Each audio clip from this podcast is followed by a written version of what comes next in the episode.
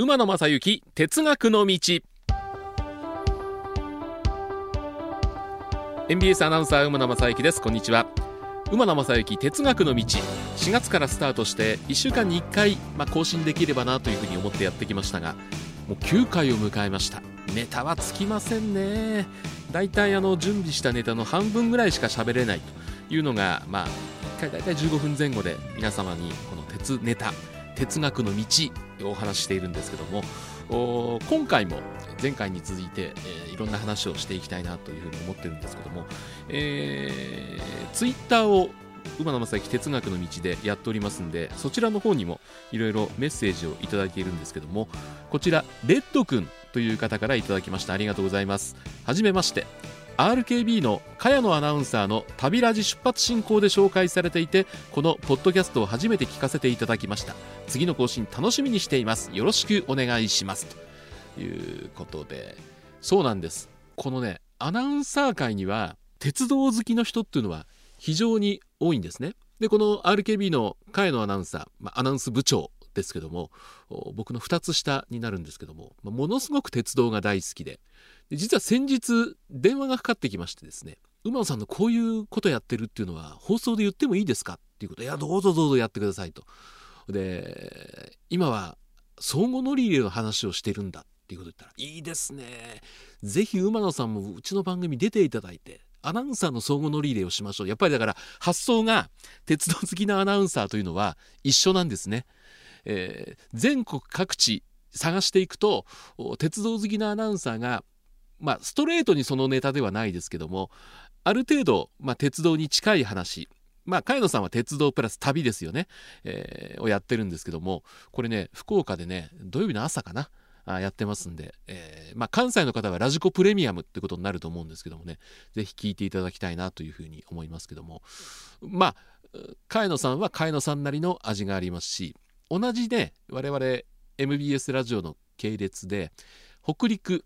金沢の MRO 北陸放送という会社がありましてここにあの谷川君というアナウンサーがいるんですけども彼も好きでしてまあ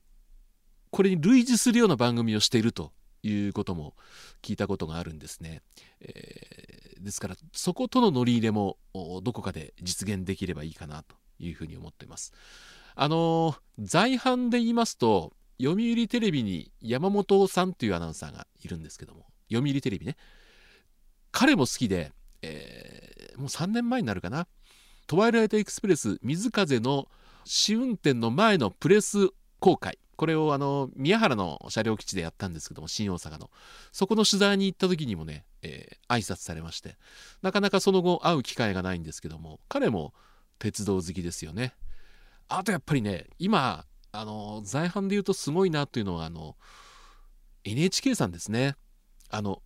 NHK らしからぬ番組を NHK 大阪放送局は作ってるなっていうあの鉄オタ選手権というね、えー、各鉄道会社に特化した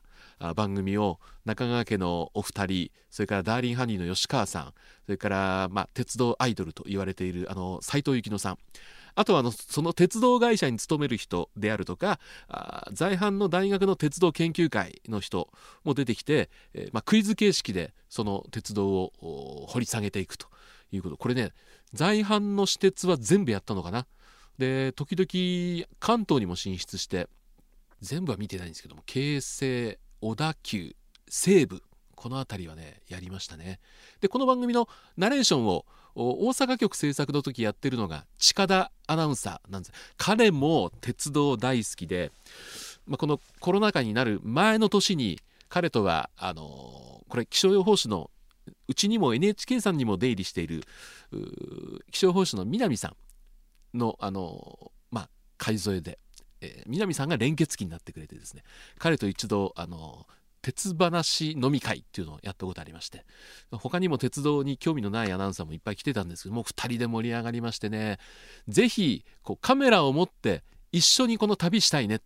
いう話はしてたんですけどもちょっと今そういう状況じゃなくなってきたんですけども。でその彼が鉄道好きで、まあ、その番組のナレーターだけじゃなくて、えー、ロケをしてる最中に写真撮影している彼に出会うとか。それとですね、えー土曜日の朝ウィーケンド関西という NHK さんは土曜日の朝7時30分からローカルの30分のニュース番組やってるんです。その中で乗っていこうってコーナーができて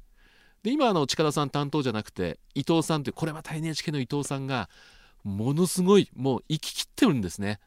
でまあ乗っていこうというコーナーなんで鉄道に乗っていろんな旅に行こうという斉藤幸乃さんがあ旅をしてっていうコーナーだったんですけど、まあ、ちょっとこのコロナ禍で、えー、旅もしづらいということでここのところは月に1回ですね各鉄道会社さんの協力でいろんな車庫を訪れてると。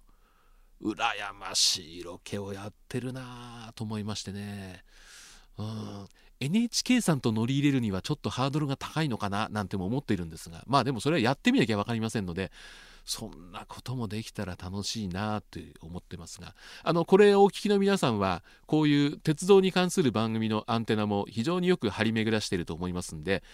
どこどこの放送局の誰々さんは鉄道好きでこんなことやってるよ番組にはなってないけどもどこどこの誰々さんは鉄道好きのアナウンサーこんな人がいるよというね情報もありましたらですねツイッターの方にいただけたらなというふうに思います。アットマーク馬鉄 1179MBS アットマーク UMA TETU1179MBS、えこちらフォローしていただけますと更新情報などもお届けしようかなというふうに思ってます。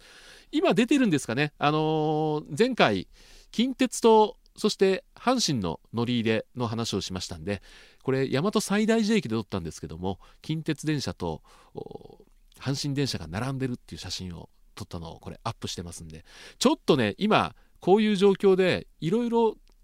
私も行けないんで古い写真なんかもちょっとアップしていけたらいいかなというふうに思っておりますんでね、えー、皆さんと一緒に作っていくこの哲学の道第9回。今回のテーマはこちらです。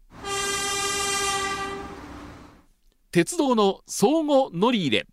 ということで、えー、前回の7回目8回目でも相互乗り入れの話をしましたけども今回も相互乗り入れのお話いろいろしていこうというふうに思ってます。あのー、まあ簡単に言うと相互乗り入れ先ほど阪神難波線を介して直通運転を始めた近鉄と阪神のお話をしましたけどもまああのー、阪神電車のレールの上に近鉄が走ったりとか近鉄電車のレールの上に阪神電車が走ったりとか、まあ、簡単にこれが相互乗り入れなんですけどもね。実は相互乗り入れがこんな現象も生み出しているというお話をしたいと思います。大阪の中心部堺筋の下を通る地下鉄の堺筋線。これはあの天神橋筋6丁目からずっと南下していって南海の天下茶山駅まで、えー、まあ、都心をずっと走るんですけどもこれ都心を走ってますんでね実は開業する時に、まあ、開業の時には動物園前までだったんですけども都心の本当に中心部を走ってますんであるものを用意することができなかった。開通の時に。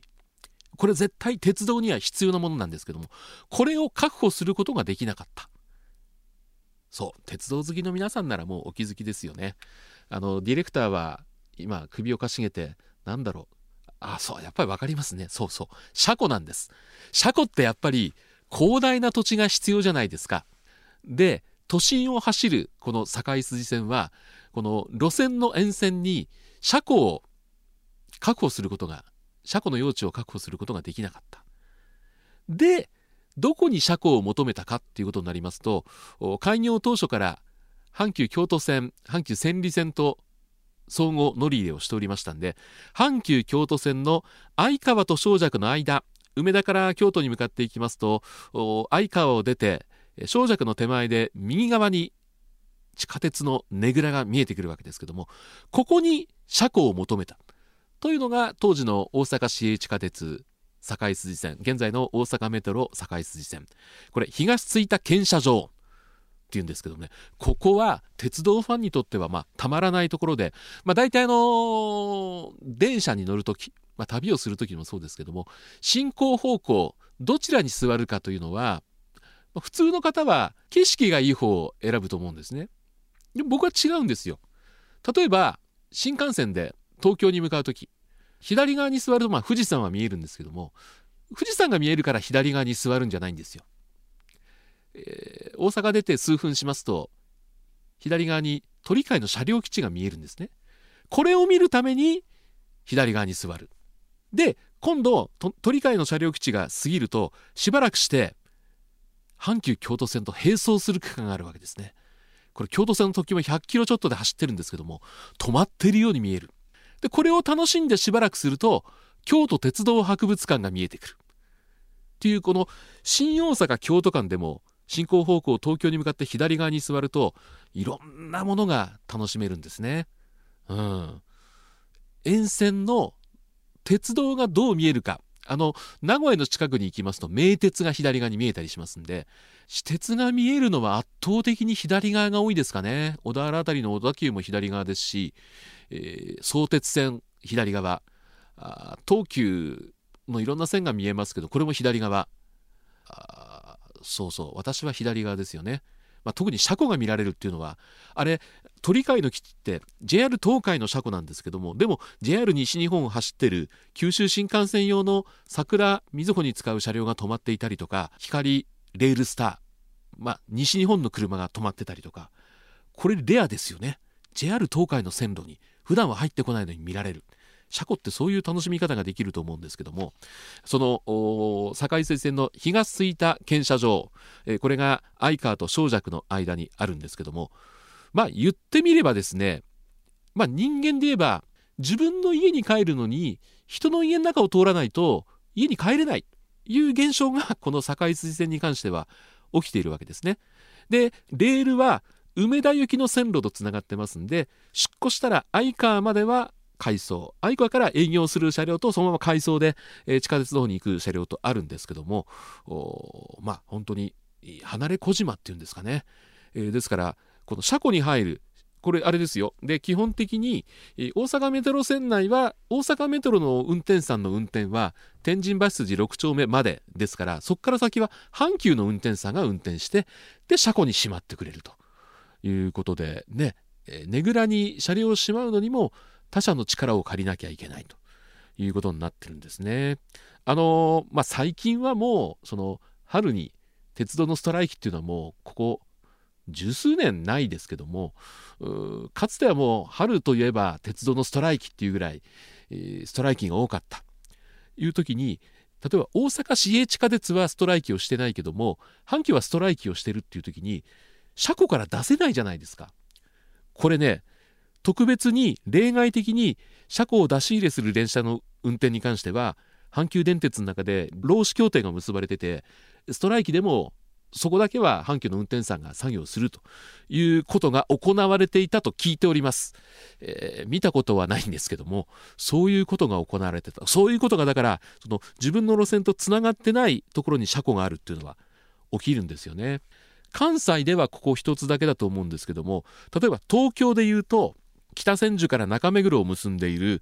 東京メトロの日比谷線。これも都心をまあ貫いてますんで車庫の用地が取れなかった。いうことでこの日比谷線はですね東武伊勢崎線の竹の塚というところに、えー、千住検釈竹の塚分室というのを設けまして、えー、ここに車庫がある、えー、それから東京メトロの半蔵門線、えー、これは押上から渋谷までですよね。これも中心部に車庫の用地が取れなかったんで乗り入れ先の東急田園都市線の鷺沼に車庫があるということなんですね。そうかと思えば丸の内線銀座線っていうのは山手線の丸の中に車庫があったりするんですね。茗ヶ谷の辺りか。小石川の辺りにあったりとか銀座線でしたら上野にあったりしますんで。まあ昭和の初期に作られてるんで、えー、山手線の丸の中に車庫の用地が確保できたんですけどもそれ以外の東京都心を走る地下鉄っていうのはあの東西線とかは結構千葉の方伸びてますそっちで用地が確保できましたし有楽町線はの新木場の辺りとか、えー、千代田線は綾瀬の先であるとか中心部じゃないとこも走ってる線区に関してはそこで車庫の用地が確保できるんですけども日比谷線半蔵門線は沿線に車庫の用地が確保できなかったんで乗り入れ先の沿線に車庫を構えたということになったわけですね。えー自分の家に帰るにも他人の家の中を通って帰らなきゃ帰れない。きっとねぐらに急ぐ車両たちもですね若干肩身の狭い思いをしながら車庫に帰っているのかな。そんな思いを感じているのは私だけでございましょうか。他にもですね他車線の沿線に車庫があるこの3箇所だけかなとは思ったりしたんですけどもあの情報ありましたらね、えー、ぜひよろしくお願いしたいと思います。お手紙は郵便番号 530-8304MBS ラジオ馬野正幸哲学の道。ツイッターはアットマーク馬鉄 1179MBS アットマーク UMATETU1179MBS でお待ちしております。馬野正幸哲学の道第9回。今回も相互乗り入れについてお話をいたしました。では皆さんこの後もご安全に。